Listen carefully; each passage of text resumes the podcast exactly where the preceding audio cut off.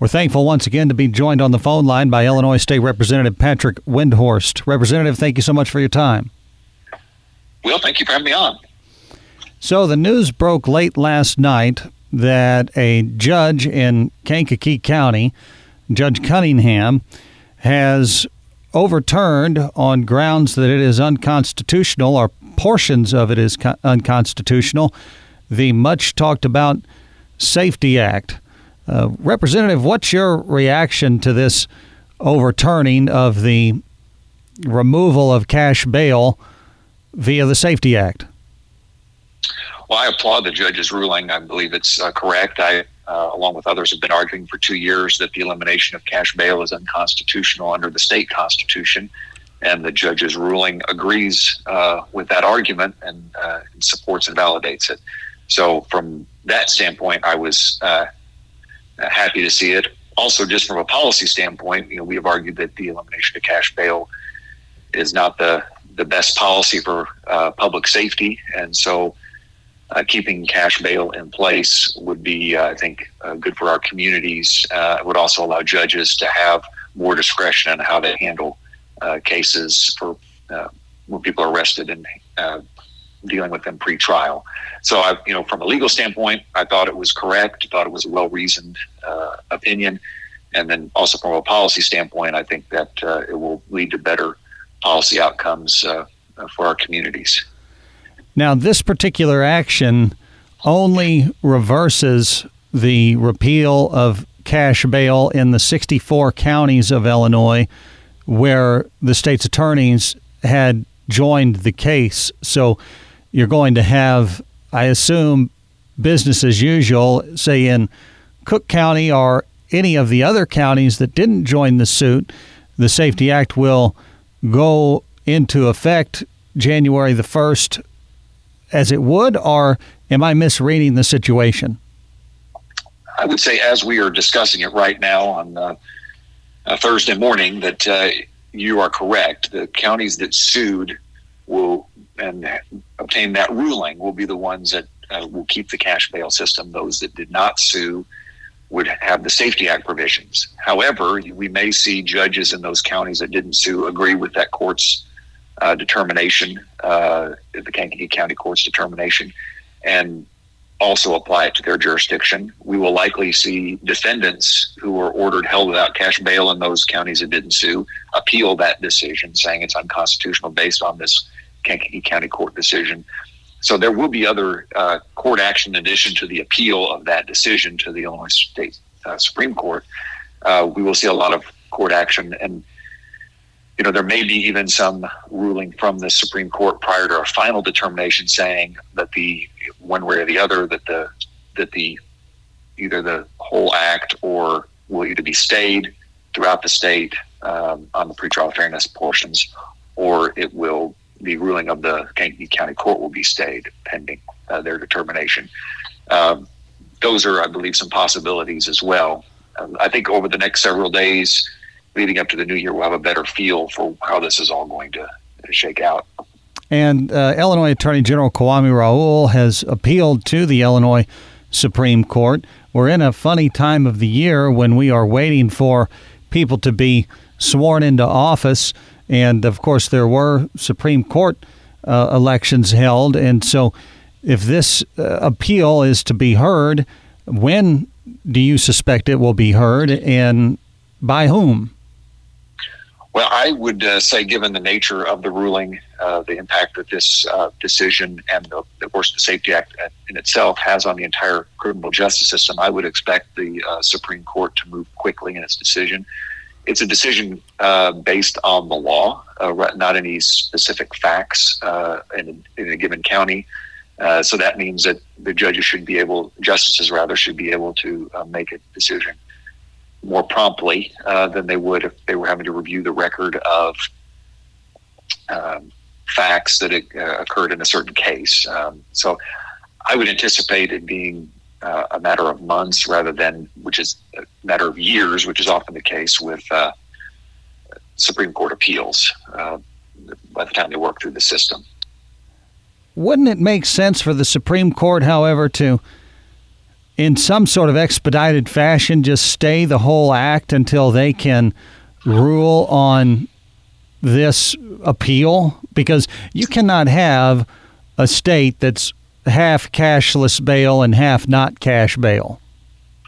Yes, I mean, just to show us how that might apply, you'll have some municipalities, as you know, uh, Will, that are, are in two counties. And it's uh, possible that uh, though in those jurisdictions, one one part of the municipality will be in a county without cash bail, and one will be in a county with, with cash bail. One part will be in a county with cash bail, which would be difficult for that those law enforcement agencies in dealing with it. And then you'll have situations which will we have uh, throughout the more rural parts of the state where you'll have a judicial circuit where certain counties sued and obtained a ruling and others didn't. Again, so you have judges who are in sitting in both counties having to apply different uh, standards or systems in those counties.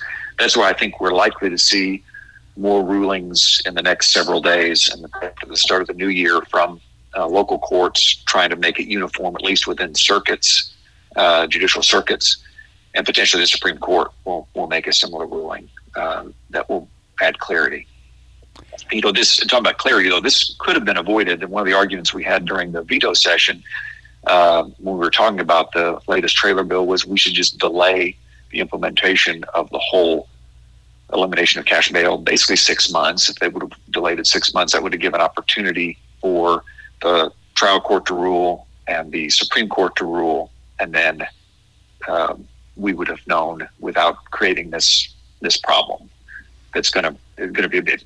I hate to say chaos. That's a strong word, but will be uh, chaos uh, potentially throughout the state if there isn't some clarifying ruling or action taken before before the uh, first.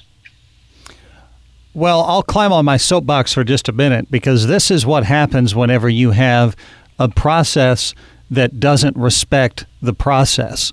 You get bad legislation when you don't approach the process with respect. You get a bad product at the restaurant if the oven isn't burning at the right temperature. And this piece of legislation, while I think the merit of cash bail is certainly worthy of discussion, and many parts of this act were upheld. The body camera aspects that were in it by the judge's order, Judge Cunningham out of Kankakee County. Uh, this was a bad process, and so what it delivered was a piece of legislation that was defective. If this legislation was a suit, it wouldn't have had uh, any inside pockets. The collar would have been sewn inside out, and uh, the pants would have only had, you know, a length all the way down to the ankle on the left side. It just it looked uh, really bad from the beginning, and so it. Um, I think it's a symptom. Again, I said I was on my soapbox, so I'll stay there another minute. When you have such strong majorities of one political party, they can kind of just play fast and loose because they've got the votes to ram things through. And this is what we end up with. That's correct. I mean, as uh, I think we've talked about before, the Republican legislators were not involved in any of the discussions of the initial bill or any of the trailer bills. Uh, so we could not give input on the legislation. We could, of course, through the media, give our opinions and express our arguments. But as far as being in the room, uh, making our pitches and suggestions there, that was not allowed. Uh, so we are dealing with a one-sided product, and that was a result of a process that was also one-sided and initially rushed uh, to produce a result. You know, two years ago that has led to four trailer bills in the House, three in the Senate, and will lead to likely many other trailer bills, probably every session we're in for the foreseeable future. Uh, process is important. I know a lot of people will say, well, you're arguing process, that's not substance. Process, a good process will lead to good substance. That's why we believe in a good process, and the criminal court system will lead to a right or a just judgment at the end. You, your example of preparing a meal or preparing or making clothes, same thing. It, it's the process does matter. Uh, I think those who um, argue against uh, proper process or those who just want to wield power and don't care about anything but wielding that power. Well, ask the people on the Titanic whether the process of crossing the Atlantic mattered or not. I mean, it just it it always bothers me whenever process arguments are sort of scoffed at. Uh, but anyway, I don't want to chase that rabbit too long. Is there any other aspect of this ruling uh, that stands out to you, or do you think merits uh, discussion, Representative? Well, I think we fit the most important thing for uh, for your listeners, and that is the the elimination of cash bail, at least in over 60 counties, will be put on hold until the Supreme Court can give a ruling or some other guidance prior to a ruling. There were other arguments that were made about the Safety Act as a whole, uh, and those arguments were denied by the judge in, in, his ruling relating to the single subject rule and the three readings. Um, the single subject rule he found it was was a single subject of criminal justice system, uh, so that was satisfied. Was interesting on the three readings. Uh, he felt that the the the process violated the three readings uh, rule in the Constitution, but the Supreme Court, Illinois Supreme Court, had previously ruled uh, on the enrolled bill doctrine that so long as the Speaker of the House and the President of the Senate affirm and confirm, certify that the uh, the bill was read for three days in three cham- in each chamber, three days in each chamber, that uh, that satisfies the legal requirement. Um, which kind of going back to some of the process things we talked about. So the I guess the short of all that is the entire law, the entire Safety Act was challenged. The judge only found that the elimination of cash bail or the pretrial fairness portion was unconstitutional, which is the one that's gotten the most attention in, in fairness and probably have the most public impact. And so I know that you uh, enjoy making political predictions. So uh, do you think that the do, you, do you think that the Illinois Supreme Court uh, will uphold this uh, ruling by the judge in Kankakee County? Well, when it comes to predicting judicial rulings, particularly those on appeal, I try to avoid that uh, because I think you know, I'm probably on those uh, guesses as wrong as often as I'm right. I, I think the best thing I could say is I've read the ruling. It is well reasoned. It is supported by Supreme Court precedent, uh, Illinois State Supreme Court precedent, precedent, U.S. Supreme Court precedent, precedent from other states. Uh, so it's possible that it will be uh, overturned on appeal, uh, overruled on appeal, and uh, and that the whole act will go into place throughout the state.